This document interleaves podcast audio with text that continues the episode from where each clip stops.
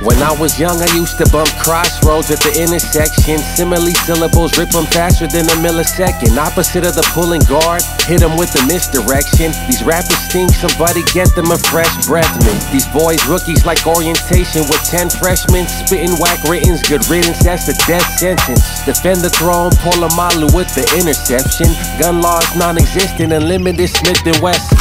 I put on for my poly people across the globe. A small number, but we worth more than a pot of gold. My first love was a Kush blunt in an Optimo. Until I met my baby, I told Jane, you gotta go.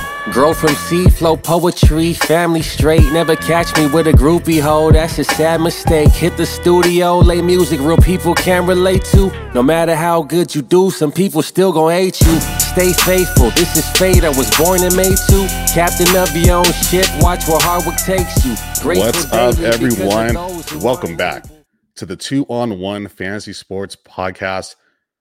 I'm your commish, Tommy Mo, and you can find me on Twitter, Instagram, TikTok, everywhere at Two on One FFB. And today, I'm bringing you another off-season episode presented by the Undroppables Network of Podcasts and brought to you by AnalystDepot.com because they have the tools you need to be an amazing fantasy football analyst with up up to date statistics, custom player data, and projection AI. They are making fantasy analysis easy. So, on today's show, we're going to talk about rookie quarterback prospects. And to help me do that are two awesome guests from the fantasy football community, two guys that are fantastic player evaluators and guys that I trust. So, first up from the Windy City is the owner of AngeloAnalysis.com, where he joins his background in sport and human performance with fantasy football analysis. And you have probably seen his Why series on Twitter, where he breaks down why you should be high on certain players. You can find him on Twitter at Angelo underscore fantasy. What's up, Angelo? Welcome back to the two. Yeah, man. It's been a minute, man. I appreciate you having me on again. I thank you. Thank you. Uh, yeah, man. I'm excited to get going. I know we have another great guest and, and Matt, so it's a, it's gonna a fun time. Yeah, I'm, I'm excited to have you back. You came on, I think it was uh, early last season. Mhm. Um, and, and then I think we did like a, a NFL preview for for 2020. And yeah. man, I think um, not, not too many hot takes on that show, but there's a lot of things that we thought might have happened that just was so different, you know, because Oh, 2020 wild, was crazy, man. Yeah, for sure. wild sure. year. Uh, so the second guest uh, on today's show, up next from Baltimore, um, is one of my old colleagues. Uh, when I had the honor to write some articles for his old site, the Dynasty Draft Room, but he has now moved on up to the director of fantasy football at the NFL Draft Bible, which is now part of Sports Illustrated. So you may know him as the FF underscore educator on Twitter, better known as Matt Hicks. What's up, Matt? Welcome to the two on one. What's up, my man? Glad glad to be here. Um, and I listen, man. I'm back with my man Angelo too. I feel like I'm just in good company here tonight, so I'm ready to chop it up. Yeah, you guys have been uh, podcasting together pretty recently, huh? Yeah, but last week, right? Yeah, watch out, man. I don't need another podcast on my uh, on my agenda, but it might end up happening. We keep showing up together. Probably. It's gonna happen. You guys are just gonna have to start your own and just add another one to it. I'm supposed to be coming on as the guest, but really, I just like to listen to Angelo Oh, talk, so I can. I can jot down some notes. Come on, man. Well, that's why I bring you guys on here to make me look good because you bring all the smart, like you're super well thought out, uh, analytic minds uh, to to my show to help me look good, help our listeners uh, gain some great knowledge. And, and both of you guys I know are um, fantastic uh, film grinders, but you know it's not just the film, but you have such a good way of of looking at players, evaluating evaluating players. Uh, Angela, like I said, you know, with your background. Um, taking not just your your uh, degree in like you know in sports and human uh, performance, but you also played ball too. Was that correct? Yeah, I was a I was a track athlete. So I played football in high school a bit, um, but I was a collegiate track athlete uh, in the Big Ten. So uh, it was great, kind of seeing some of those guys up close and personal, like Yeah. getting like being able to compete against like Tyreek Hill, like Raheem Mostert, uh, D'Anthony Wow. Thomas, like some of those dudes who who have man, those dudes can roll, right? They have jets. So um, yeah, man, that was a really fun experience, and a lot of what I do um, now is based off of what I did then, and then what I what I do with athletes now and coaches and practitioners, and and kind of I'm in that world now, but it's a little different um, on the I guess more the analytical side for me of breaking down film and, mm-hmm. and trying to find ways to, to help you know people improve, whether it's a coach or or an athlete. Um, but yeah, man, it's been a been a ton of fun, man. That's great, man. And and yeah, and if, if you've been following Angelo for a while now, you you know um, he is one of the early guys that were high on uh, Laviska Shenault. Um, and, and, did a really great thread about him on Twitter, turned that into some uh, really great series on his website, angeloanalysis.com. Um, and now going into to a new year, possibly with Trevor Lawrence now at quarterback, um, you know, it's looking like that. Uh, how, how, are you feeling for Laviska moving forward? I mean, I, I, definitely grabbed him in a lot of places because of you. I mean, man, thanks. I mean, I'm I'm excited. I mean, man, I mean, I think I think Urban's going to turn him into the Percy Harvin. You know, um, that's kind of my hope. So I, think his role is going to expand. I was really impressed what he did last year when he was on the field. He only missed a few games um, because of his hamstring injury, but I was really impressed, man. He did he did everything that you know we thought he would do coming out of Colorado. So. Um, but man, I mean, sky's the limit for that kid if, if he's you know an alpha in that offense, and with, with Urban Meyer and Trevor Lawrence coming in. Yeah, yeah, and is there another guy? Uh, and you know, we'll get we'll get to prospects later, and we'll talk about some of your favorites. But is there another guy that uh, in this draft class that kind of not necessarily reminds you of Viska, but you know, has a similar place in your heart and in, your analysis because uh, oh man, you know, some guy that you're really high on. Yeah, I think it's actually Devonta Smith. Um, it's funny because Laviska Shenault six foot six foot tall, 230 pounds. Yeah. And Devonta Smith, six one, 170 pounds soaking wet, right? So they're very opposite in terms of yeah. body types and how they went on the field of play. But I mean, for me, man, I mean, he is honestly probably one of the biggest unicorns of this generation. I mean, we are in 2021, and an 167 pound wide receiver is dominating four and five star cornerback recruits in the SEC on a week to week basis. So, you know, what he does at his playing weight is is is phenomenal, and the type of movement skills he has and I get the between the ears skill set too. I mean, he oh, is yeah. he's just such an intuitive, smart, intelligent player um, that's just gonna be a treat to watch him at the NFL level.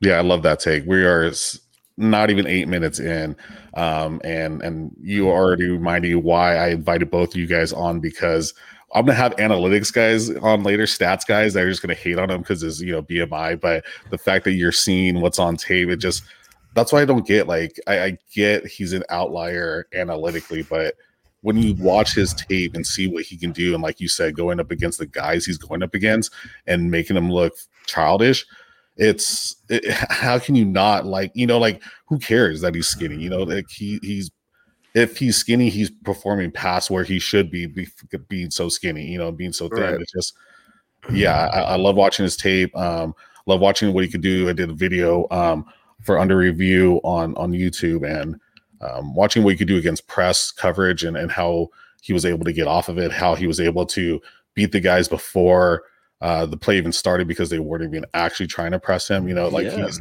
he's in their head. He's so good that he's beating them before he even gets out there. And you know, yeah, I, I love that take because I, I, really hope um, he, he's going to be awesome in the NFL. You know, you can translate that over because a lot of people just lately just seems like I don't know, you know, they're they're hating on him because of that size. I just don't don't think he can be, you know, the guy, the same type of guy in the NFL. Yeah, for sure. No, I listened to Crocker. Um, oh yeah, I think it was on your guys' pod too.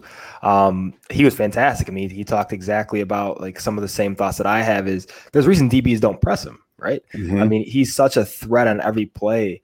Um, you know, you look up and it's six on the board. Um, he's like I said, man, he's just so intuitive. He has such a great feel for the game and understanding at his age. Um, but he also is a legitimate athlete. And that's one thing yeah. I don't think people understand. And I think Matt and I talked about this in the last podcast we were on. I mean, he's a 10, 6, 700 meter guy. So he's he's not slow. I mean, he has wheels, and you know, and Waddle mm-hmm. ran like 1084, and Waddle's considered the fastest guy in this class right. um, outside of Anthony Schwartz. So I mean, it's it's really interesting to see how the NFL is gonna gonna view him. But I think with some players now that are playing at a lesser weight, you know, you heard Chad Johnson on I Am Athlete, that podcast mm-hmm. say he played at 170. Right. Antonio Brown played around 175. Stefon Diggs plays right in the 180 range, 178 or so. And we're getting some of these guys that are such good movers and so efficient with in space. I mean, we're getting these guys that are that are sus tech like technicians and craftsmen um, at the position. You know, Jerry Rice was kind of the the godfather of that. And now we're seeing guys in 2021 really taking that to next level with kind of how the NFL's evolved. Yeah. Yeah, it's good too that there's been already some smaller guys that have infiltrated the ranks, you know, and making it a little bit um, palatable to see to see a smaller guy out there playing wide receiver. Now, Matt, um, you know, I, I so I kind of teased it in my intro. Um, you know, going from the dynasty draft room now to NFL draft Bible. Uh, how's that transition been for your evaluation analysis process this year going into 2021? Because it was just last year, you know, that was just your guys' team grinding, kicking butt. Uh, like I said, bringing me on a little bit just to write a couple things, but seeing how you guys work so well together as a team, how's it now going to such a bigger team with Draft Bible? And um, I don't know if uh, Sports Illustrated is helping you guys out too with that. Yeah, it's a good question. So I, I, was just talking with my man Zach about this probably about uh, a week ago. You know, it's funny. We have a large team now with Dynasty Draft Room. We had a core group of dudes, probably about 12 of us, right? Just really grinding out content and had to do it all, man. You know, it's like yeah. you, you do the you do the fantasy big board for Wednesday and you turn around that mock draft, the NFL mock draft, the three rounder for Monday, right? And you're just putting out all those types of articles. But you know, we have a huge team. Uh, and so we have a whole fantasy unit now. And you know, I have really honed in on the fantasy side of the game, which is what I love, right? Like my thing is that I love to take my experience watching these guys in college, watching their film, and project out their early fantasy football careers, right? Their, their first year, their rookie season, into spilling over a little bit into their second, third seasons. Uh, and I get to I get to focus on that this year. I'm like 80 something prospects deep in film review. Uh, it's a stupid amount and I'm just going to keep going until I just totally, you know, get sick of tape. I haven't hit that point yet. I think we're kind of getting there though. when you start flipping on player 85 and you're like, this is the 39th wide receiver in the class, you it, it starts to get a little old, but uh, it, it's fun, man, because I get to just hone all in on the fantasy side of things now, really dig deep and, uh, it's also been cool, man. A lot more video content this year. Kind of have the ability to do more video content, which I love. Yeah. Uh, started a couple side projects as well this year, so it, has been fun, man. And it's been uh, it's a it's an innovative environment, which I love. I always loved you know starting new projects and, and figuring out new ways to to get people into the game. Right. Yeah, and I think that's too. Um, you know, one thing uh, we've talked about with undroppables, you know, we sometimes get into our own, not necessarily clicks, but your own space with the same type of players, dynasty players, pe- people that tend to be on the same, relatively same level. Um, but there's a lot of casuals that come into that really you need to. Uh, fantasy football needs to be really inclusive of that too, and bringing those casuals in to the game. It's you know not saying saying it's a safe space, but um, you know it's a, a space too where you can learn and um, and, and, just get better. And, and you know, if if you're in a situation where you know someone's making that a toxic environment where you're not going to want to be there then that's you know that's going to suck. So um that's really cool to see see the growth see you know you guys progress into to now the draft bible. Um and and looking forward into to this year i mean i'm assuming well i guess what do you guys have planned for for the draft is there anything coming out or anything that you guys are gonna do i know you guys did some streams last year but you plan similar type stuff for the draft this year? Or? Yeah, I don't think I can give the details yet, but I, I it won't it actually it'll be it'll be more on the NFL draft side of the house. So it actually it's not my side of the house. So um I've I'm like fully coming to grips with the fact that I'm probably not going to host a live show. So I'm like trying to, I'll be trying to get on everybody else's live show. So hopefully I'll be bopping around doing appearances. And what I'll really be doing is sitting there plugging guys into my projection sheet all weekend long. like, all right, yeah. here's what's going to happen. Uh, because, you know, everyone's looking for that Monday drop of uh, the updated rankings with the projection, and they're already doing their rookie drafts because they're degenerates like us. So, oh, yeah. That, that's kind of what's been going on with draft weekend. But if I could just quickly go back to a point you just made there, I love what you were saying about, you know, we're I personally like my big mission right now is to help kind of grow the game because I feel like we get so caught up in like competing with ourselves, you know, and each other in the fantasy space, and nobody in particular. I've been doing it for years. You know, it's just natural, right? So, right. But like, especially when it comes to like Devy or some of the campus to Canton, some of these aspects that haven't really been grown yet, you know, I'm just like looking to grow the pie. You know what I mean? Like everyone's fighting for a slice of the pie. I'm trying to make a bigger pie. So mm-hmm. I, I love that there's folks like you guys kind of doing the same thing. And I hope more people like listening to this and and just like out there content creators or consumers you know really just kind of take that mindset of like you know you don't have to follow the same 12 opinions and you know expand that circle bring more people into the game if you've never heard of something like devy before and you want to give it a shot like hit hit up my DMs. You know what I mean? Like I'm yeah. I'm always just trying to get more people into it because we can make a really big pie here, man. And we're just focusing on fighting over a little pie. So that's that's kind of yeah. the mission right now.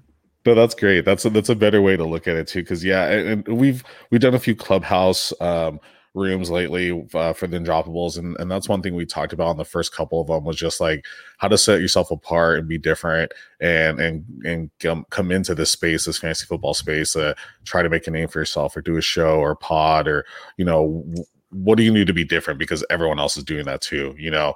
Um, but but branching out into new areas like superflex devy can, uh, campus to cam um, yeah uh, uh, confession time that i just got into my first campus Canton league. Hey now, um, hey. Yeah, yeah, just recently uh, with a few guys from Twitter. Uh, shout out to EK Baller. Um, okay, and, yeah, and that's our, a good. Yeah, there you go.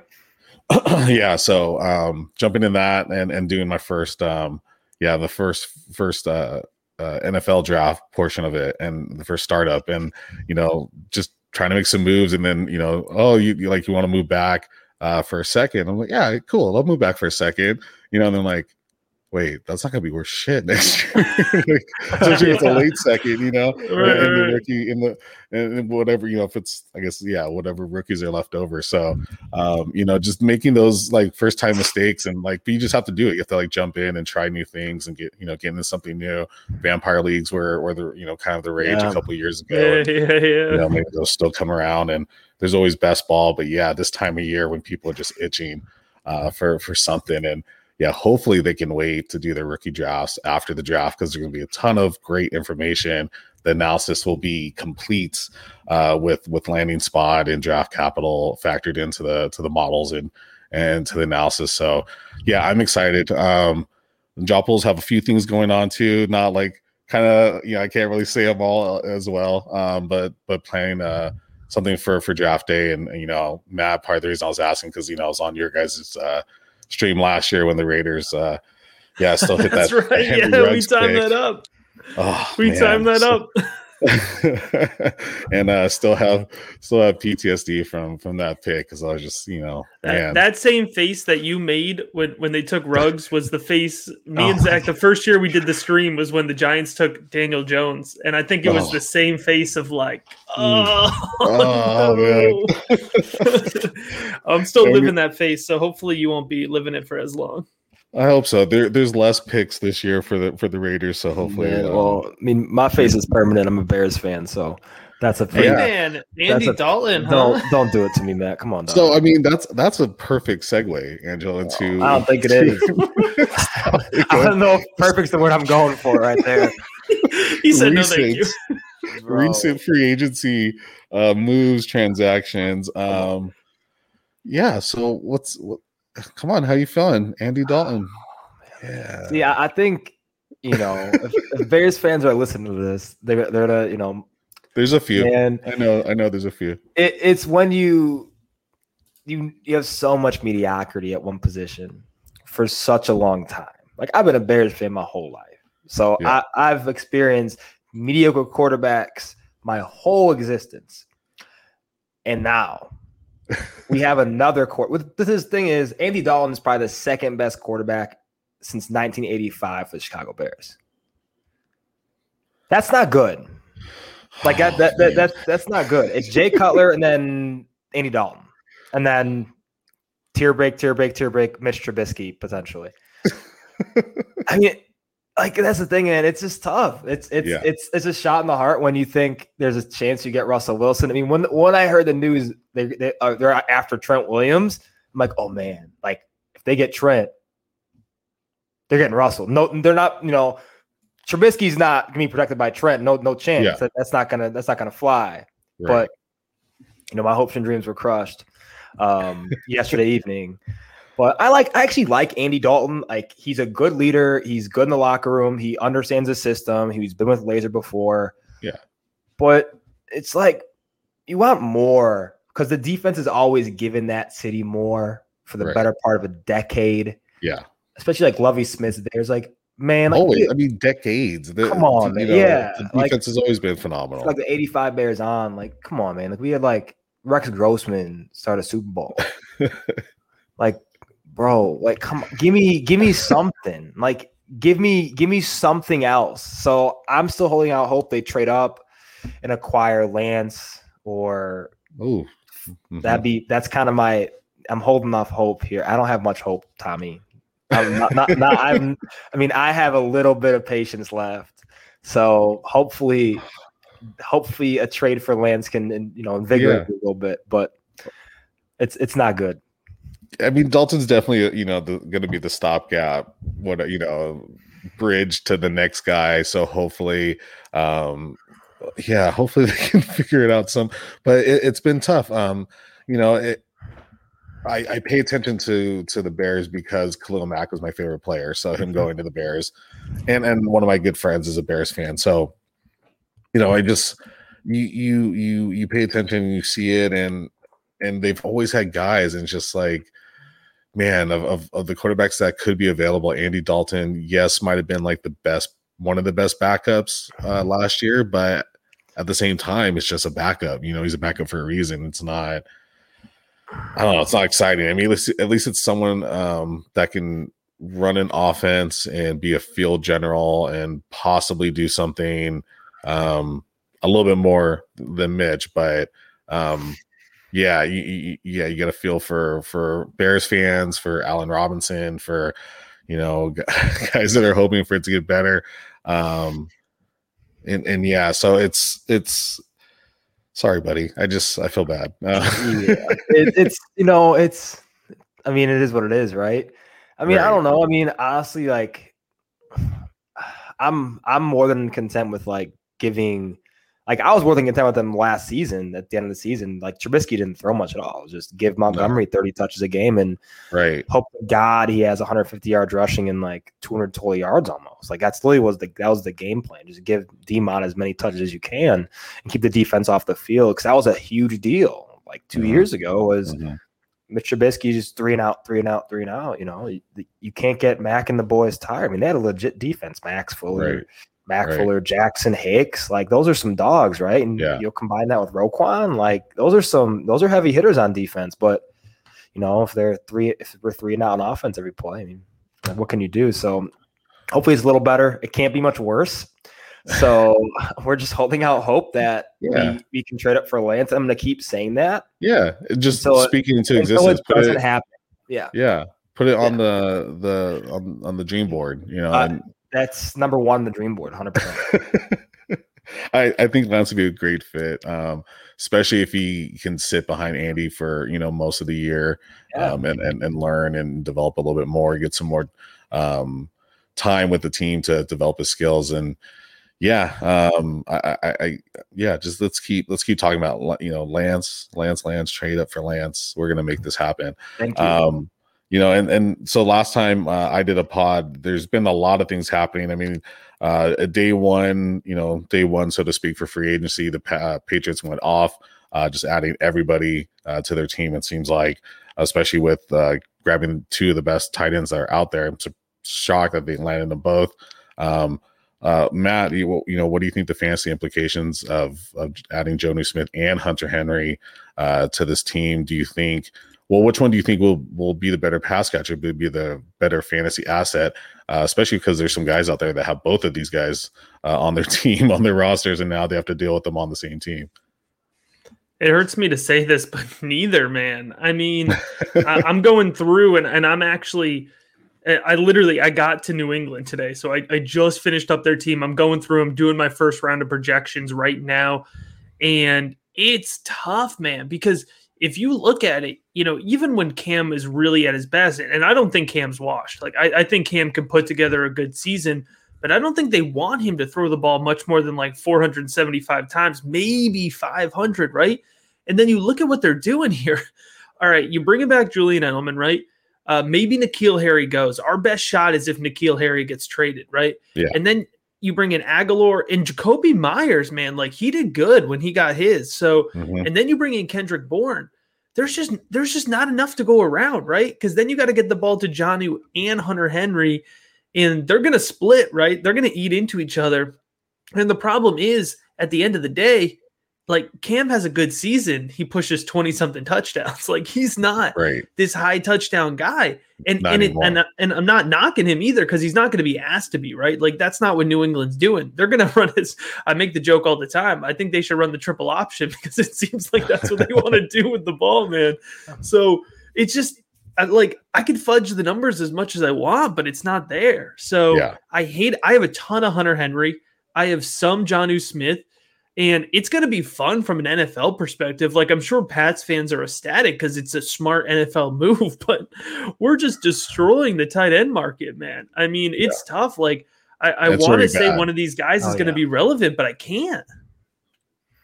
Yeah, and you know the low hanging fruit is to say it's going to be another you know Gronk and Aaron Hernandez, and um, yeah, that worked at one time. It worked for those particular guys, but it's definitely not the same situation. It's not the same team, and it's definitely not the same quarterback. I mean, that's that's the biggest difference right there. Cam's not Tom Brady. We all know that it's not that guy. Um, I'm, I'm we're still supposed to work on a project. Uh, me and uh, Adam Hutchinson from the Droppables about about Cam's throwing motion you know, and seeing what's going on there because you know, is his shoulder still, um, you know, really preventing him from from throwing the ball as accurately, or is just that's how he's going to throw now, you know, and it's not that great, and we just have to live with that. And like you said, uh, Matt, not to have, um, you know, that many uh, that many attempts, you know, and, and really keeping them on a relative pitch count with. You know, trying to run a, you know, maybe it's not a, a, a true triple option, but maybe it's more like a wing T type situation or something where, um, you know, they have all the running backs, they have all the tight ends, and yeah, and, uh, yeah, running like a Georgia Tech type offense, maybe um, that's the way to go. But um, like the the the what is it? The Wrecking Crew or or the Georgia Tech? What is it? Like the the hammering or something like that? Yeah. yeah, yeah, exactly.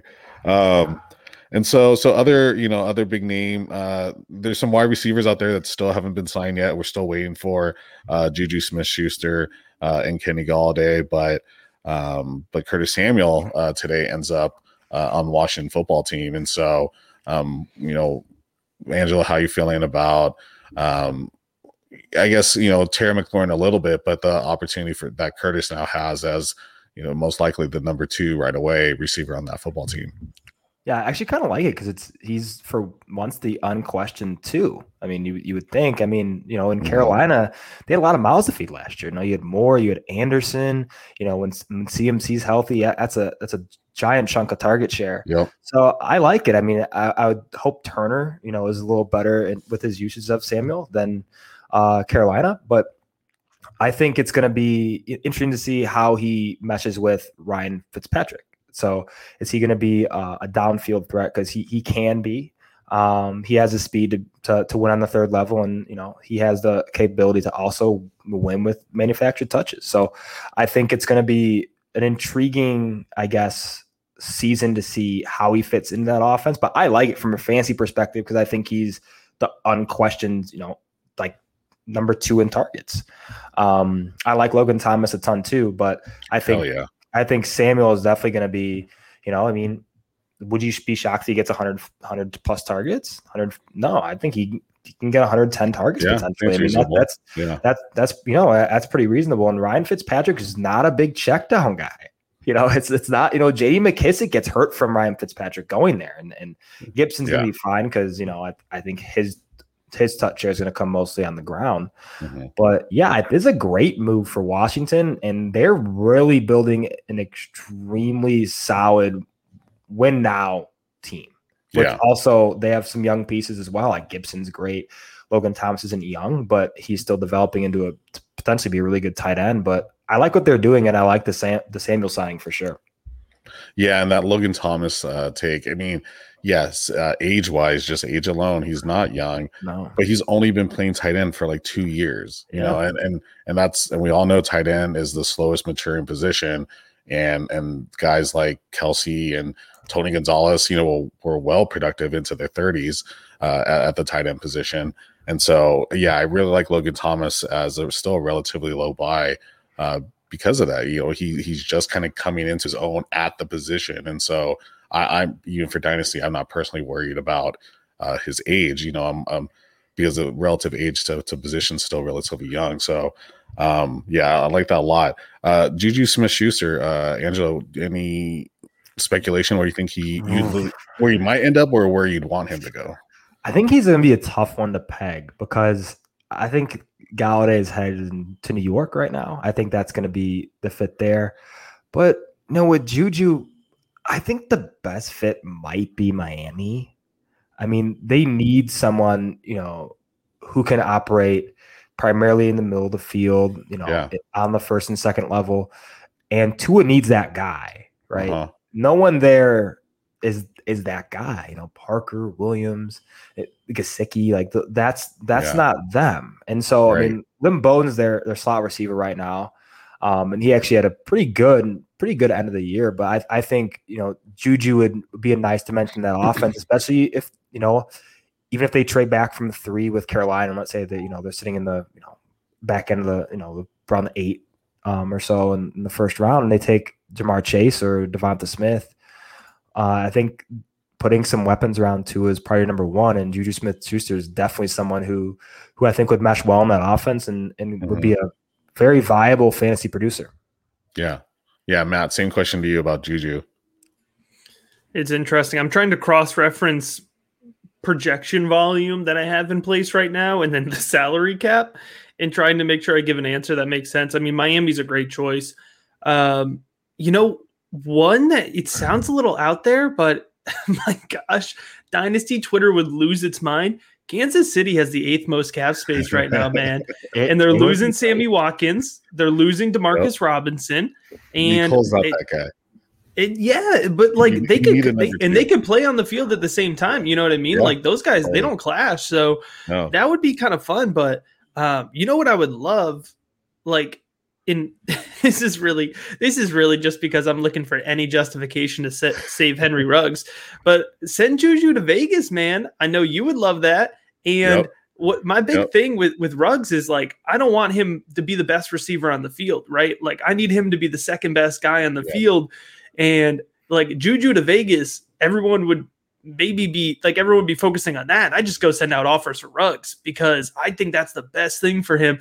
Who did y'all sign today? John Brown. like, come on, man. what are we doing with John Brown? Uh, but uh, speed? you know, yeah, we're still on that. We're still on the speeds. Speed, man. Um, but but it's tough. It's like you you watch each day go by and these wide receivers aren't coming off the board and these salary cap numbers are dropping. So the last one I'll throw out there and maybe even the best one is man, put Juju in the baby blue. Send him to the Chargers, man. That oh, I would love that. My, yeah.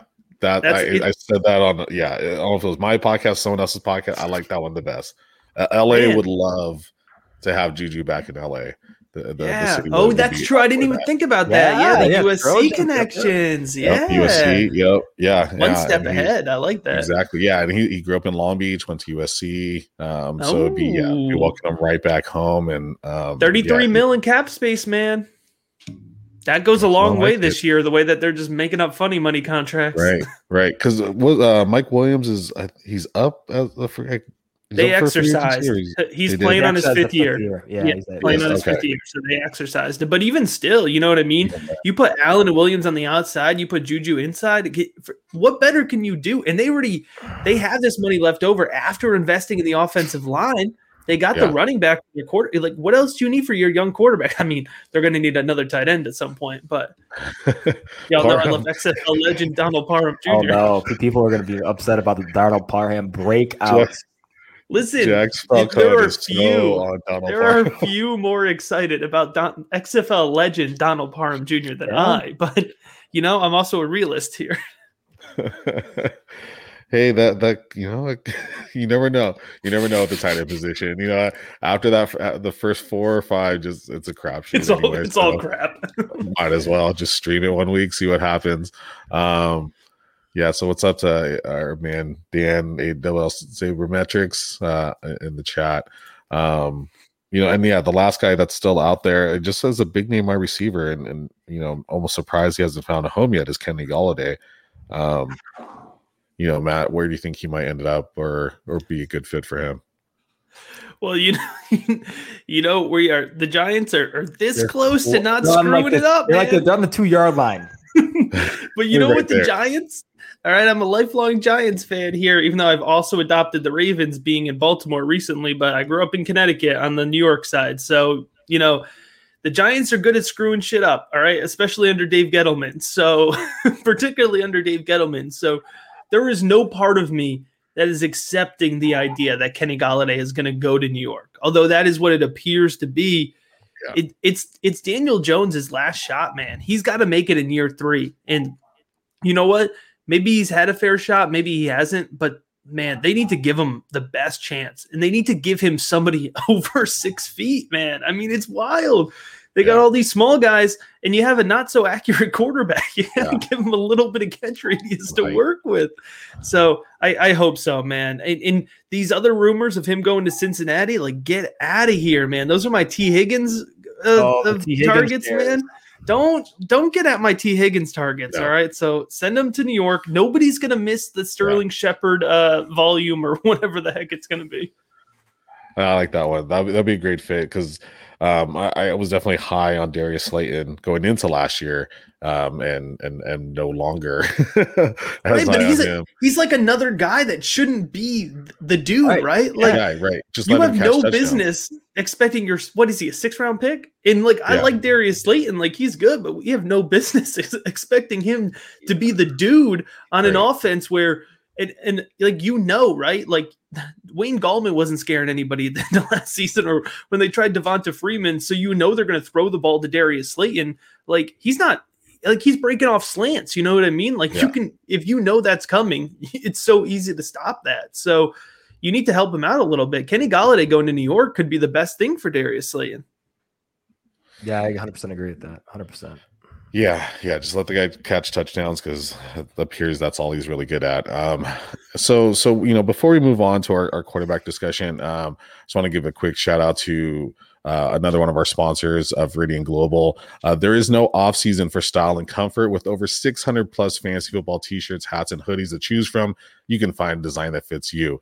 Each piece of apparel has been tried and tested with great brands such as Champion, Next Level and Effects Fit from Air Aiyuk to zero running back, and with over 25 fantasy brands as part of the football collective. Find your fit today at veridianglobal.com. Great stuff over there. Rocking my Dynasty Rewind shirt from Veridian. What we got, Matt? I got the hat, man. The rookie big board hat. Yeah, we're on, we're on Veridian as well. Yeah. Hell Happy yeah. to be a part of the collective. Nice, Angelo. We're gonna have to get your uh, I know we gotta your stuff over there, buddy. I know I'm, I'm missing out. So let's uh let's get into the quarterback uh, prospect discussion. Um, you know, Matt, I kind of heard uh, some of your takes regarding quarterbacks on on uh, undrafted, uh, the Dynasty Game Theory show with Jax Falcone over with the Undroppables, and and you know, so I've kind of been prepped a little bit to to guys that you love and hate a little bit. Um, so let's start with Angelo because uh, I don't know uh, who he's high or low on, and so um, kind of like Matt mentioned on his previous uh, uh, appearance on, on Undrafted, it seems like a lot of people have consensus generally at Trevor Lawrence, Justin Fields at one and two. Is that the same for you? Do you have a little bit different? Uh, yeah, I mean, I mean, I think it's Lawrence, and then you know, tier break Fields, and then after that's where it gets really interesting. Uh, yeah, I think I, for me personally, I think there's going to be four quarterbacks taken the first five picks in this year's draft. I think Carolina trades up uh, with Miami. I think they take um, Trey Lance actually. So I think that's kind of where I have him pegged right now. But then it's for me, that's how it kind of goes. It's it's Lawrence, Fields, Lance, then Wilson and Jones. I think the wild cards out of the bunch are probably Lance and Wilson. I think yeah. they have question marks around them, but also the highest upside um, of the group not named Lawrence and Fields. Um, mm-hmm. I think with Lance, I mean, he's especially in fantasy. I mean, he's that Konami code guy. I mean, he is going to be the dude, you know, that has a, a 600, 700 rushing yard season potentially because that's who he is. Like yeah. he is an unbelievable runner of the football, and he's he's a guy that's extremely athletic, um, has a rocket arm. I mean, he's gonna he's gonna make an offensive coordinator very happy, and I'm hoping it's Joe Brady. So he's interesting. I think with Wilson, it's he's kind of like Jay Cutler to me. That's who he kind of reminds me of a little bit.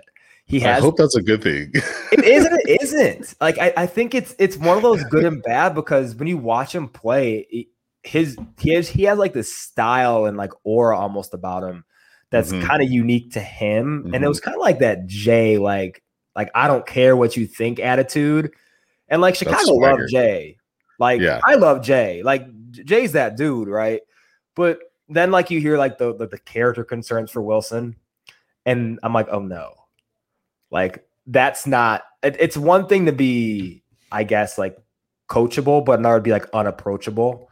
Um, so I think his character concern is going to be kind of magnified if he if he falls, and that's gonna be something that's gonna be interesting to see. Like I have that in my notes of of things on you know day one of is Wilson going to fall? And if he does, it's because of that. It's because of nothing else. I, I think he's an extremely talented passer, but I think if he falls, it's because of the character stuff. And you know, handing him the keys isn't you know is an NFL organization going to be be okay with doing that?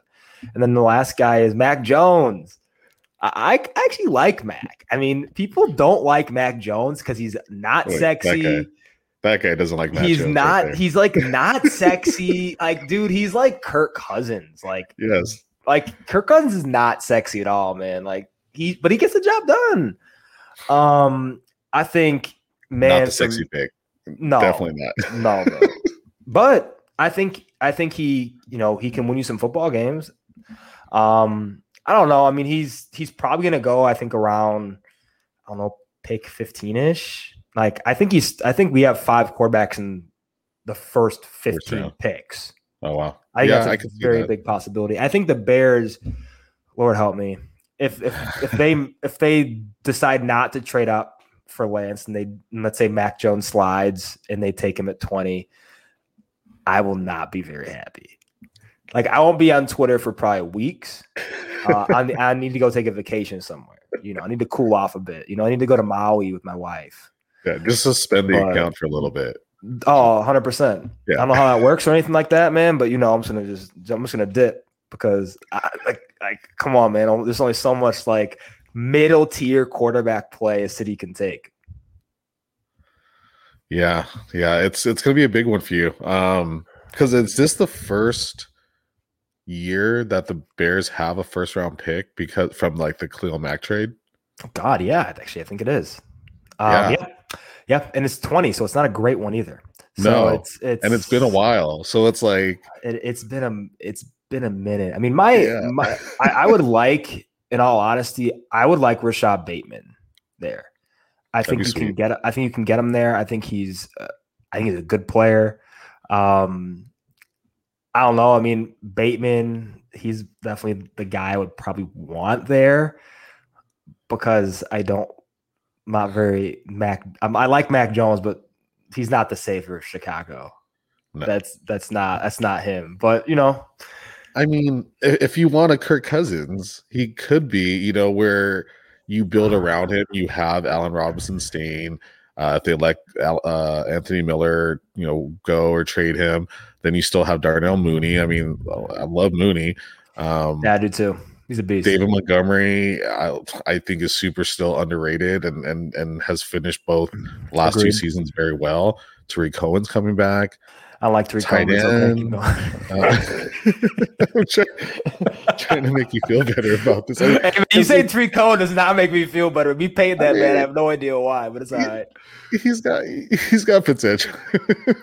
we we we've uh uh you know examined and looked at how uh, some of those pass catching running backs can be uh, can do a team very well. So I don't know. I, I think you got some potential there.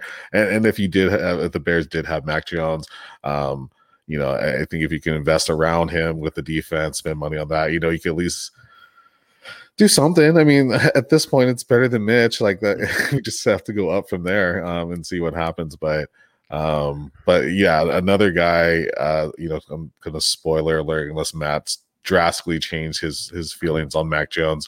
Um, but you know, Angelo being another has Mac at at quarterback five. Uh, a very common place that I've seen him outside of the undroppables. Um, we at one point were consensus quarterback three on him, but a couple guys have recently dropped. Um, I think possibly after like listening to guys like Matt talk about why they don't like Mac Jones. So Matt, um, why don't you you know run down your top five QBs uh, before we get into the the rest of the five who kind of I don't know they kind of matter. I mean, but but you know your your top your top take on on your quarterbacks. I think we're lined up. Uh, so I have Trevor Lawrence clear tier one, jumping down to Justin Fields, who is not in the same tier as Trevor Lawrence, but he's he's I like to say he's a lot closer to Trevor Lawrence than he is quarterback three. You know, I think Justin Fields is getting a real bad rap. I think he's easily the QB two in this class for me. And then I have Trey Lance and Zach Wilson in that order. And I think, you know, as Angelo alluded to, that's the one you're going to see a, a, big divide on. You know, do you like Trey Lance? Do you like Zach Wilson?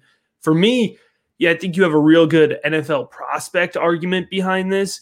But from a fantasy perspective, man, like it, it's easily Trey Lance for me. So, you know, if we're kind of comping from a fantasy perspective, and this isn't a pure, you know, like draft prospect comp, but I think like yeah. a really good way of thinking about these guys. Um, Zach Wilson reminds me of Baker Mayfield a, a lot in his play style, mm-hmm. that like gunslinger mentality. He he's mobile, but he's not a runner, right? Like he's going to get a little bit of running action in the NFL, but you're not going to run design runs for this guy. In fact, you cannot. Like he was not yeah. good at that at BYU, and he's a gunslinger. He's got a big arm. But I think when he gets to the end, you know, there's some examples of Zach Wilson really getting out of trouble. Like he he uh, even in his best tape in 2020, like he'll huck that ball downfield into triple coverage and like Utah State will drop the ball. you know what yeah. I mean? Like right. because of some of the guys, uh, you know, he he wasn't consistently playing against the best competition. So I think he got away with a little bit in terms of just his box score. But and that's not to say I don't like Zach Wilson. I mean, my, my dude has an arm and he is so freaking fun to watch play. And he's a guy who's kind of benefiting from this, like, you know, improvised arm angle, huck it, chuck it football kind of thing that quarterbacks are kind of getting away with. But yeah. I think when he gets to the NFL, I think they're going to rein him in a little bit. You know, like Baker was kind of wild in college in the way that he played, and they really reined him in. Part of that's being in Cleveland, of course, but we saw this last year. Like they asked him to do less, and he produced more. And I yep. think we're going to have a kind of a similar situation with Zach Wilson, where as I see with Trey Lance, man, I see Josh Allen when I when I watch Trey Lance play. From a fantasy perspective, you got a guy that can huck the ball downfield. You have somebody who is a pure athlete. Like he's really going to be able to run the ball. And what I love is you have a strong runner. Like he's 6'3, 220, and my man loves the quarterback power. Like he loves taking on these FCS linebackers and trucking them, right? right? So this is a guy, he's going to get those goal line red zone carries and that's going to equal fantasy football rushing touchdowns. And there's nothing better for your quarterback, right, than to have that rushing touchdown upside. So, from a fantasy perspective, it's easily Trey Lance for me. And I understand there's a lot of concerns about, you know, the amount of games he's played. He has started the exact number of college games that Mac Jones has significantly played in right? So they, they're at that same level. And I don't care that Trey Lance is doing it at the FCS and, and Mac Jones is, say, is doing it at Alabama. And that says a lot because everybody knows I'm an SEC homer. All right? uh-huh. But what Trey Lance was asked to do at North Dakota State, like they don't they don't call the plays from the sidelines. All right. Like he, like Trey Lance is required to make those checks at the line, to, to call his own audibles, to move his own guys around, call the, call the defense, um, you know, kind of point out all that stuff. And in terms of mental processing, you know, kind of consistently what we're hearing from the NFL side is that North Dakota State asks him to do more in game prep for the week than Alabama asked Mac Jones to do. And that's not a knock on Mac Jones. That's just the programs and the situations that they're in, right? So Trey Lance, I think, is just as mentally prepared as Mac Jones, but he has a much, much higher ceiling in terms of his tools. Yeah. So, you know, that's kind of where I where I go with with Lance and Wilson. And, and Mac Jones is a clear five for me. Um, in, in you know, it's I, I think it's just that like if you compare him to the other guys, he is he's boring, right? But yeah. the other thing that it comes down to me for Mac Jones, um, you know, he's solid. I, I, he has a decent arm. He has good accuracy. Um, he has decent mechanics. They're a little inconsistent for me, but he has solid mechanics. What really gets me stuck with Mac Jones when I'm watching his evaluation is he is a purely pocket passer, which from fantasy football purposes we know already really limits what he's going to do, right? But the other thing about it is that he's not comfortable in the pocket, man. Like the way that he felt pressure at Alabama really got me because he feels ghost pressure really easily. Like right, so he feels that defense getting to him even when they're not getting to him, and it leads to a couple things. One, when he when he has bad decisions on tape, it's usually because he's feeling ghost pressure, not real pressure, pressure, but he, he feels like the defense is closer than they are. And the second thing, which drives me absolutely bonkers, man, he throws off his back foot so much. And when he does that, he throws off his whole throwing motion, he throws off his accuracy, but he does it so consistently and he doesn't have to.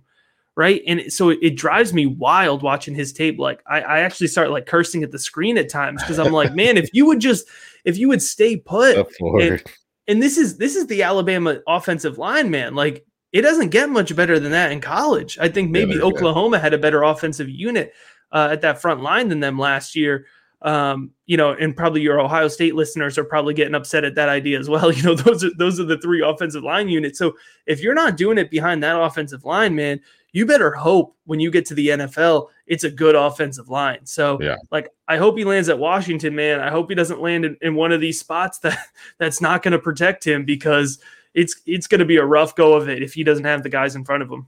Yeah. Yeah, and and and so, you know, I I was gonna start this by like, so Matt, why do you hate Mac Jones? Um, because I, I did hear your take on on uh undrafted, um, uh, saying you know similar thing about about the pressure and phantom pressure and him having an issue in the pocket. Um, and and you know my review of him, um, one just watching games as they happen over the last two years, but going back on the film and really taking a look, it seemed. I, and I did see that, and I, but I felt like it. He did that a little bit more or early on than he did later on, like towards the end of his senior year. Um, from what I saw, it seemed that, that he seemed to be a little bit more comfortable. Uh, in, or got more comfortable in the pocket. I really liked his lateral movement and stepping up in the pocket compared to some guys even like Zach Wilson.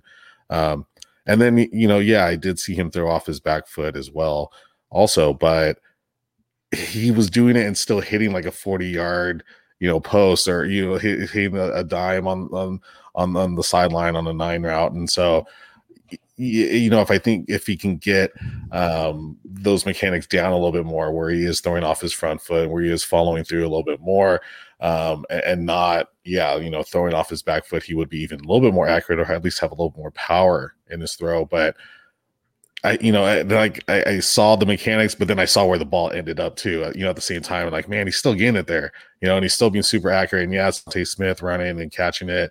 And DeVonta's amazing, but they still had to do it. You know, they still had to run and get the ball. Yeah, it's interesting. And, uh, it's like we we just cut up the rookie profiles, right? So we kind of put together highlight clips when we do our, our short profiles for the for the rookie big board, um, and we just we just did our Devonta Smith and Jaylen Waddle profiles. in both of them, you see a lot of the highlight plays.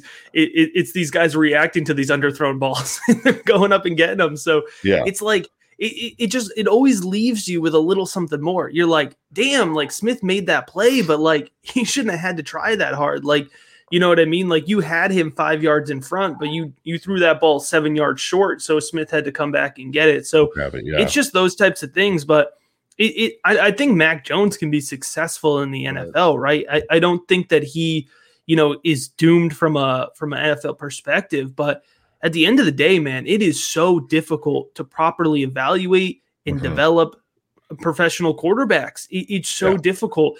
And so for me at the quarterback position, like if I don't love you, I hate you because I'm yeah. not gonna I'm not gonna invest into oh you never know or you know possibly yeah sure if you're playing in a super flex league and mac jones is hanging around at the 302 for some reason sure but I, I, can't invest a top you know a first or second round pick even in a super flex league on the idea that somebody might hit you know what i mean i mean yeah. like you know because there's just so much variability at the quarterback position especially right. like we we kind of fall into this draft capital argument. You know, Josh Rosen, Dwayne Haskins. Just because somebody goes in day one does not mean that they're going to make it as a quarterback. And and those guys kind of had different situations, but it's just that's that's the you know Sam Darnold was a top three pick and, and he's going to move on from his first team. It seems like mm-hmm. um, so. There's a variety of factors that that will cut your you know fantasy projection or career projection you know in a totally different direction at the quarterback position. It's so difficult in the NFL to be a good yeah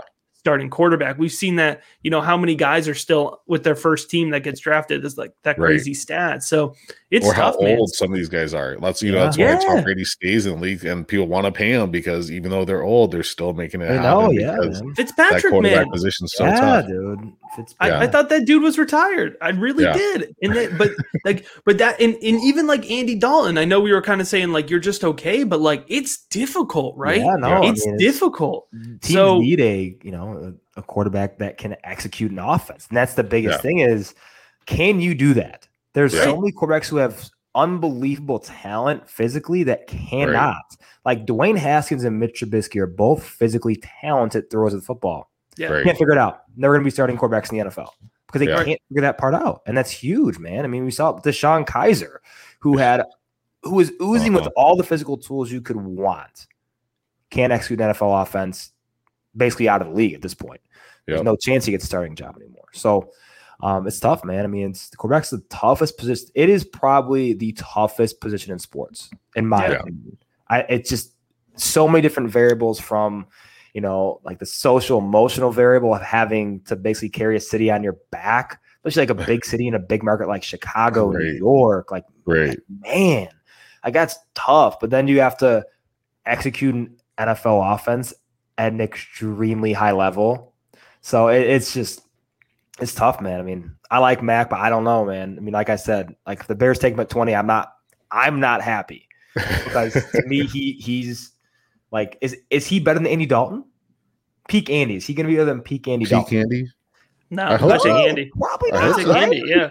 right. I so mean, he, tough, like man. Mac Jones, man. I mean, to this point, he needs to go to Washington, right? Yeah. Like Mac Jones needs to be in a spot yeah, where the defense is really good. Yes and the, good. and you you got that running back, you got the good O line, right? Yep. You got the you got the versatile guy. Now you got two versatile guys in Gibson and Samuel, right? Yep. And then you got F one who could stretch the field a little bit. Logan Thomas is coming into it, so like just give him enough, right? 100%. Just just enough, and the, that's yeah, like the that. best situation for Mac Jones. Then he could really focus on executing the game plan and having a guy like Fitz there to help from the mentor side right. of things would be fantastic. Be so perfect. Washington gets their money just from that perspective, you get him in the same locker room as Ron Rivera.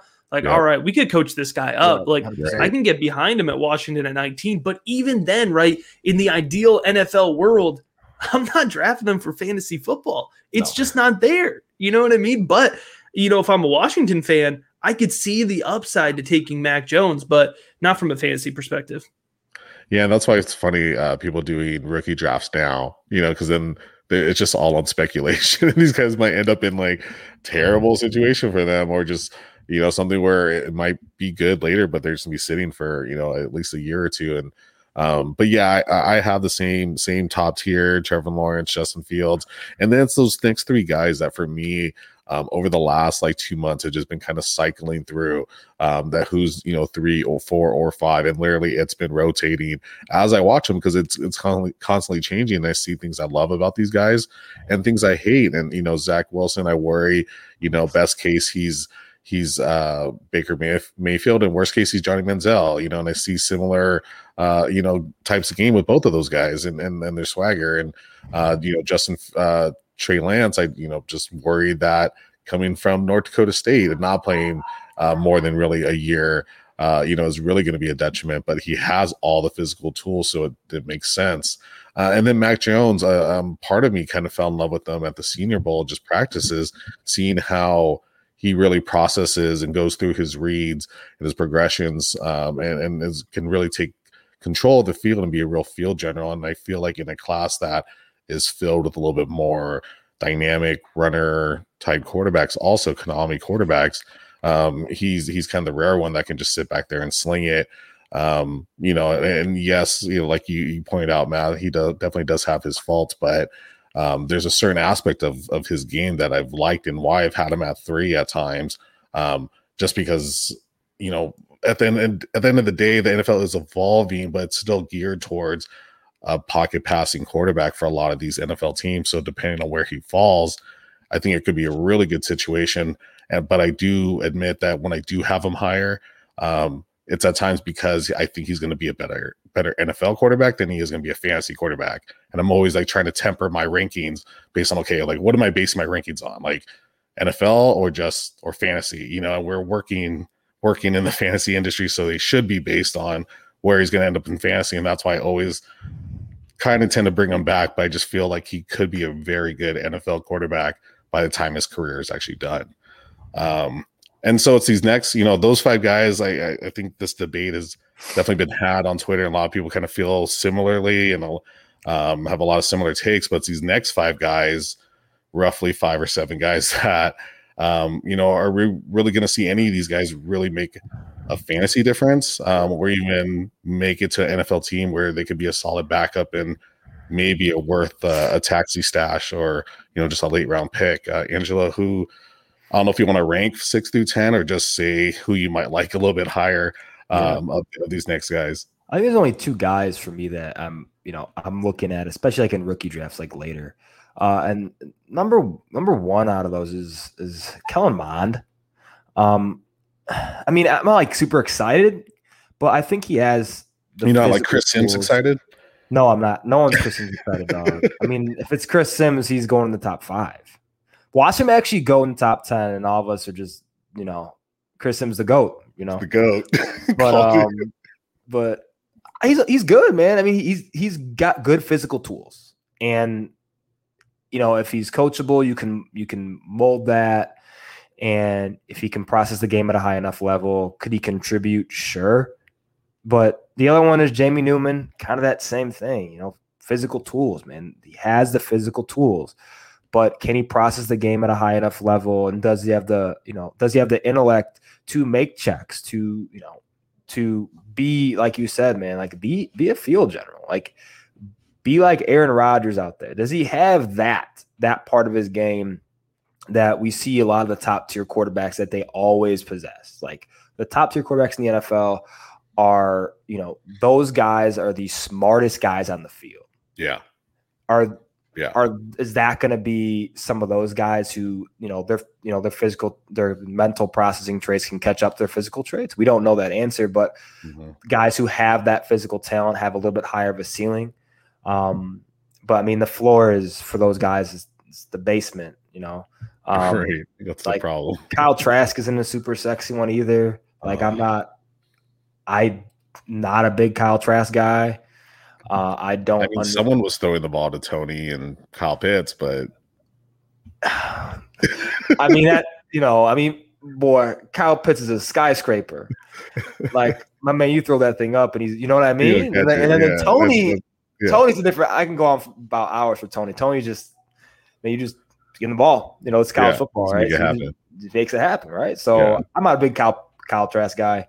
Um, but yeah, I mean, outside of the top five, it's really I think just Mond, Newman, you know, Felipe mm-hmm. Franks is fast as heck for being what six seven, but that's really it. Like yeah. I don't think I'm I'm not expecting much outside the top five, honestly. No, no, and and we've seen these guys, you know, play with other good talent, like a, uh, we're like I was saying with Kyle Trask, but um, it's just something about him. You know, Sam Ehlinger has been around for a while. We've seen him do his thing in Texas, but is that really going to translate to NFL? Is he really going to be successful doing what he does? You know, and and you know, it's like at best he's like a I don't know maybe a Tim Tebow type or something, but it's not that either. Um, Matt, do you do you have any of these guys ranked um, or, or, or higher? Uh, Kellen Mond, I, I get it. I, I, I dove into his tape a lot, but um, in a lot of ways, I, I saw a a slower Colin Kaepernick uh, type of guy um, where where he does have some rushing ability, but it's like he's just not as fast. Um, uh, but has kind of a similar throwing motion. Um, you know, Matt, who do who do you like out of this next tier? Because like I said, it's it's not great. Listen, man, I've been here with Kellen Mond. Like I, I, was I was at this same place we are at with Kellen Mond two years ago when yeah. I was on his hype train, right? Like yeah. it, it was this idea of like, look at these tools we mm-hmm. we rein these in a little bit. We make them a little bit more consistent. We have something, and I, have been doing that for two years. So I don't think it's happening, guys. if it didn't happen at College Station, it's not happening in the pros, and maybe it does. And you know, good for him. You know, because uh, the tools are there, and he's fun to watch play, dude. Like he is such a fun college quarterback to watch play. But like, I don't see it uh, Kyle Trask, man, how the mighty have fallen. You know, I my timeline was convinced we had a first round top ten pick back in October, oh, and yeah. I, and I was kind of getting trashed for for kind of pumping the brakes on Kyle Trask, and now people are like, yeah, maybe he'll go day two, and I think he goes day two, right? Because I, I think you know there's going to be some NFL franchises that kind of see that upside with his size, and you know they're yeah. they're going to look at his limited playing time in college and say, man, we can make something out of him. But there's not as much time to develop at the quarterback position as we think in the pros. Like there's only so many snaps at practice. These rookies have less time in the preseason. The preseason is going to get shortened. It sounds like that's going to stay, right? So, you know, all of this stuff, it, it hurts the quarterbacks developing. So, you know, when I'm looking, I'm looking for a couple things of guys who, um, you know, obviously draft capital is important. I want tools. I love Jamie Newman. Uh, and, and, I'm always looking at like why aren't they a first round pick, right? Kyle Trask, we kind of saw at the end there why he's not going to be a first round pick because right. he's still lacking uh, uh, on the mental side of the game. I think his tools are a little bit more limited than we than we necessarily think. Jamie Newman, man, like he's not going to be a first round pick partially because he opted out of that last season at Georgia. I think that was a bad business move. I'm not going to knock anybody for opting out of this past season. Who knows what was going on behind the scenes, right? Right. But uh, he had the opportunity, and who knows what would have happened. Maybe he would have went to Georgia and looked great. Maybe he, w- he would not have looked great, but he had the opportunity to be a first round pick because he has the arm. He's got good arm strength. I love his mobility, and and I you know his mechanics they need to be tightened up. His accuracy they need it needs to be more consistent, but he's got the upside, man. So I can't wait to see who Jamie Newman you know, I think he could be this round three quarterback that ends up being a starter down the line. Now, oh, yeah, what, what I would I put a hundred bucks down on that? No, probably not. But you know what I mean. But like, if you're going to go for one of these guys, go for some tools. You know, and and so that's one side of the spectrum. The other argument you can make is go for one of these guys that is coachable. You know, they're going to get hyped up for their leadership skills. Uh, they're going to be somebody who just hangs around with a clipboard for a lot of years and you know maybe at some point the couple guys in front of him go down and he gets a shot. You know that's what happened with kirk cousins right? Like he right. wasn't ever supposed to be a starter. So you got you got guys like ian book uh, sam Ehlinger, who are kind of like known for being these like you know, uh, I call them clipboard holders because their tools are a little bit limited, but like yeah. good decision making on the field. Yeah. And you know, they're they get all the you know coming out of Notre Dame. You're wearing the gold helmet. You got the leadership skill. You know, you kind of get hyped up from the NFL side of things. These are these aren't necessarily like my words. This is kind of like what just kind of what you hear. So I think these guys they'll go day three, but like I don't know, maybe it's worth. You know, uh, Ian Book goes somewhere where there's not a lot of quarterback depth, uh, you know, the first couple guys go down and then all of a sudden, well, he's got to throw the ball, right? Like yeah. there's not like there's not much in LA right now behind Herbert. So like, I don't know. You yeah, put somebody Sam, yeah, you put Sam Ehlinger in there and I don't know, something happens. It's the NFL. You're always one snap away from throwing the ball, right? So right. Th- that that's kind of the two ends of the spectrum that I would go for. Either go for tools or clipboard holders. And obviously tools are a little bit more fun to go for, but right. there's some value in clipboard holders. Are there any of these guys that you would even take a, a late round flyer on in a super flex rookie draft? Um, and like I said, stash them or, uh, you know, taxi or just have him on your roster. Newman. Newman, yeah, Newman. give me Newman. Yeah. I'd say Newman. Newman, yeah. Newman more than Mond. I'll, I'll yeah. throw out one that's like if you play in stupid leagues like me where you got 35 roster spots and then like another five taxi spots and you draft yeah. people that are never going to see the field, Shane Buechele at a SMU, man. I love Ooh. Shane Buechele. He's just like a huck it, chuck it football kind of guy. He's only 6'1, 205. So that size is going to knock him. And, you know, he was a Shrine Bowl guy. He wasn't a Senior Bowl guy, but he's fun, man. He's got a big arm. He's not afraid to use it. Uh, he pushes it downfield. I think he's got a really nice throwing motion. I think he's just limited a little bit in his intangibles. And if you remember, Shane Buechele was the quarterback at Texas before Sam Ehlinger took that job, and Buechele did decent right. with it. He kind of yeah. pulled them out of out of just this like horrible quarterback spot. And so, and then he he tore it up at SMU. And so I like Shane Buechele a lot. He's going to be a day three guy. Who knows if he even hangs on a roster, but I like him. I like him a ton. So if I'm playing in like a stupid deep league, then I, I waste a taxi spot with Shane Buechele. Yeah, why not? Or like some of those uh, double super flex uh, where you're basically running like three quarterbacks and you need just breathing bodies out there sometimes just to make a roster spot. Um, but yeah, so yeah, the, the, kind of I, I'm I'm with you guys on the same um, with those same five guys. It's it's kind of a crapshoot. Um, yeah, Kellen I, I, I could see him ending up, um, you know, some game in two years. All of a sudden, he's the starter uh, for whatever reason because someone got hurt, and all of a sudden, like, oh yeah, Kellen Mond, like I remember that dude. He's still playing, and um, but but after that, yeah, good luck. So if yeah, you're in these superflex superflex uh, rookie drafts, um, you know, we've been seeing in mocks and, and early uh, early startups where uh, you know these these quarterbacks are definitely going early. Um, so yeah, it seems like a lot of the the the draft class this year for for each position um, is pretty top heavy with like some really good guys at the top, and then after that, they really starts to drop off.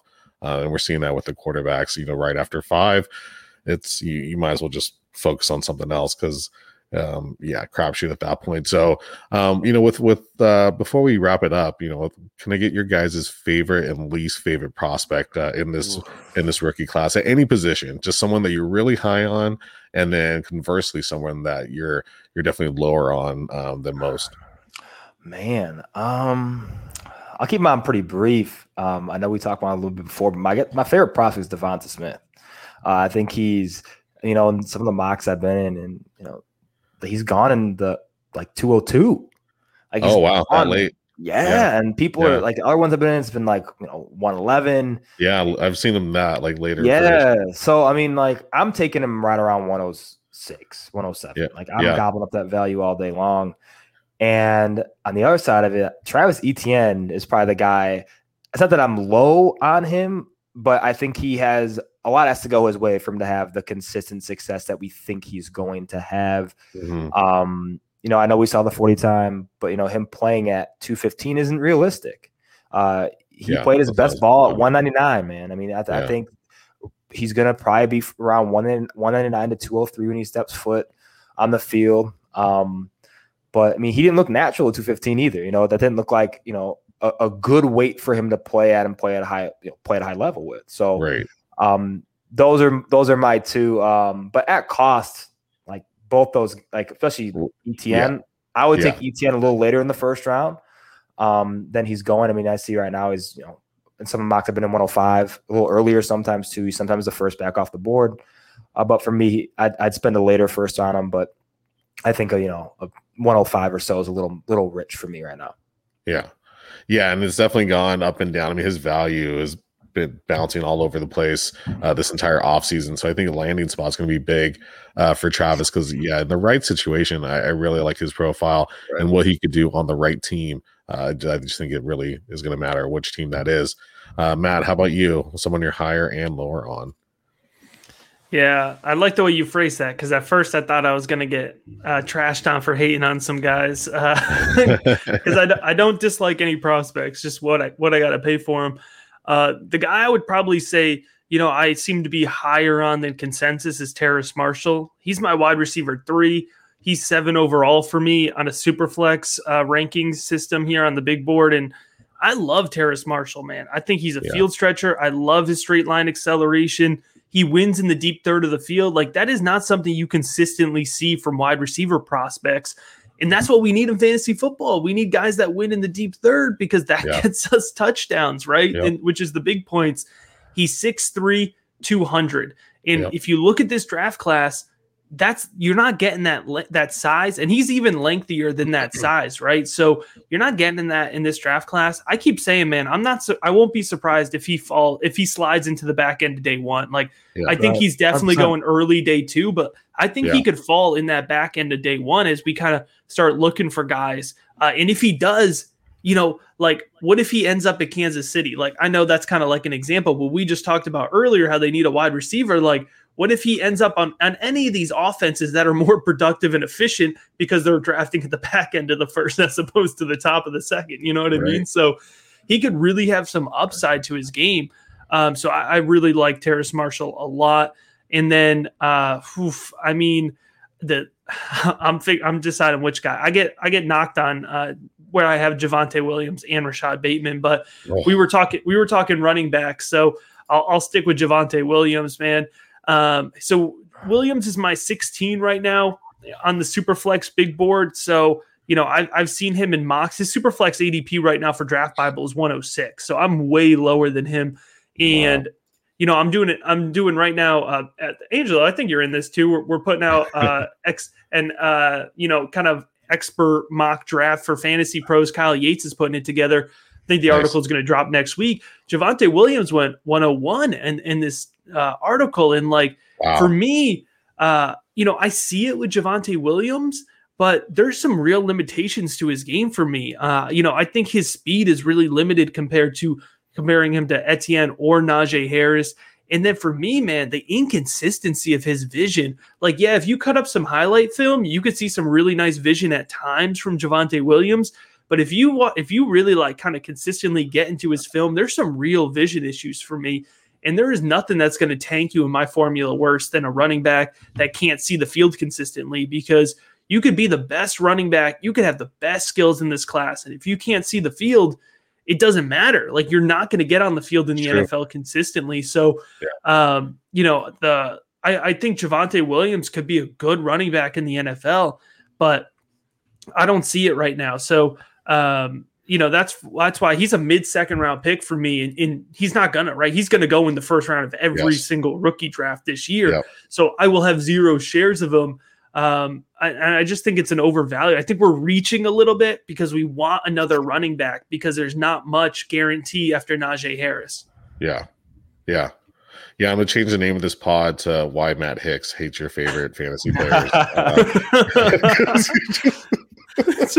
I, I, didn't even give my Rashod Bateman take. If you want to, oh, if you no. ever want to get, if you oh, ever no. want to get ripped to shreds on Twitter, what you got to do is just hate on any Golden Gopher.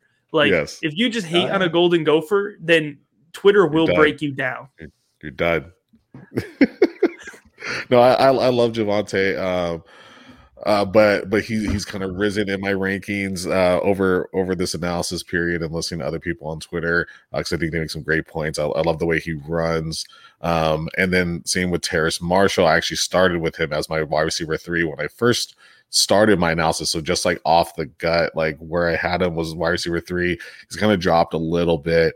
Um, but a lot of these guys sometimes you're just splitting hairs, and and a lot of times too, I'm just gonna go back to like if I liked you for a reason in the first place, I have a hard time really bringing you down unless the analysis, the tape, and, and all the analytics really speak otherwise. But um, I think those are all great, great takes, both on on the good and the bad. And and you know, before we we take off because we are at the end of our time, um, but uh, why don't you guys leave us with uh, how about leaving the, our listeners with the last free nugget? Um, Matt, why don't you go first on this one? Oh, sorry, I was taking a drink of water. Free nugget, like anything. Free nugget, oh, anything, oh, any free nugget, dynasty related, draft related, NFL, NFL All draft, right. anything, anything for this, and even tw- whatever, whatever you want yeah, to as a free nugget. Free nuggets. No, that's good. I was actually just scrolling down my big board now because I was like, who else could I have talked about? I mean, you know, I could ramble about any of these guys, but you know, one guy that I think is criminally undervalued right now is Demetric Felton at a UCLA. I like Demetric Felton a ton, man. And he so he played wide receiver and yep. running back at UCLA, and he was productive in both spots. He goes to the Senior Bowl. He looks really good in one-on-one drills. Yep. And I think I think he could go day two. Like he could possibly slide into day two. But in rookie mock drafts, man, I haven't seen him go before the fourth round. I have him mm-hmm. 23rd on the big board. That's a second round value. So yeah, that's great uh, value and, and he's an athlete, right? So some teams might draft him as a running back. Some, I mean, it's like screaming Antonio Gibson. Antonio so, Gibson's, yeah, exactly. Right? Like, I don't know, man. I, I like him a ton. So there's your nugget. Like free nuggets. Keep an eye on on where he goes in the draft. Yeah, yeah. So if uh, Felton's there in round three or four, that's a smash all day. Yeah, man. All Especially day. the fourth if he's still there. What about you, Angelo? Free nugget yeah. for the listeners. Uh, first, thanks for having me on, man. It was it was a oh, blast sure. wrapping up with you yeah, guys. Man. Thank you again. Um, a free nugget is trade for 2023 first. Free nuggets. That's my free nugget because I think we we put a, too much stock in the next draft class. Yeah. But the 2022 class is pretty reminiscent to the 2019 class, mm-hmm. where you're going to have some. You have like AJ Brown, you have obviously DK, you have McLaurin. At running back, you know, like who's the best running back out of that class? I don't know. I mean, yeah. you you can make a case for three of those guys, but I mean, 2023, you know, you're gonna have Bigsby, Robinson, Gibbs. You know, you're gonna have some studs, and you're gonna have Kayshon coming out. I mean, you're gonna have some, some the quarterbacks too, some, some hitters. Yep, you know, at quarterback too, you're gonna have some guys there. But that's my that's my inkling. It's gonna be pretty deep. So I mean, training for 2023 first is something I'm trying to do right now. Hell yeah! Free nuggets. That's a great free nugget. Yeah, and you can find all the free nuggets by subscribing to the One Fantasy Sports podcast anywhere that you download and subscribe and listen to podcasts. Just go on there, search the Undroppables. You'll find all four podcasts in the Droppables network of podcasts. And before you sign off, make sure you're going onto Twitter, onto these guys' websites, and following them at Angelo underscore fantasy on Twitter running angeloanalysis.com, and Matt Hicks at the FF underscore educator. Thank you guys both for joining me on the two on one fantasy sports. It was awesome to talk to you both again. And if you're out there listening, like I said, subscribe, follow, do whatever you need to do to get information from these guys because they're fantastic. And I'm so glad they came and talked to me today on the two on one fantasy football podcast. Thank you guys so much. And we'll see you on the next one. Peace. If you do this for me, you will be a made man. Are you working? Yeah, what kind of work you do? My team is the raw, CeeLo flawless, a synopsis as we going to the top, and really there is no other option. Opposition start tripping, I laugh, they even try to top this. Embarrass competition like women caught in public topless. Toxic flows, I lock in low, blow minds explode, no crimes patrol, just fights and codes get broken by those that's supposed to be your bros. Blood is mud because loyalty is gold, rolling OGs get blowed. Guarding grown, bringing the heat like the streets is stoked. Resurrecting real tracks just to kill this beat that's old. Unleashing beast mode, saying cheese and royalties get sold. Bringing so much hot fire that I breathe out smoke. Believe in achieving, succeeding over demons trying to test me. Give me a reason to take away air you breathe in. Punchlines punching your teeth in. Confident, never conceited. I clock in and race to cheaters, dashing and dodging policemen. Leaking ether out the speakers like a faucet and taking flights to the cosmics. I'm breaking up all this bread, so I'm well in all my pockets. Instead of killing your conscience, we spreading important words like messages from ancient prophets.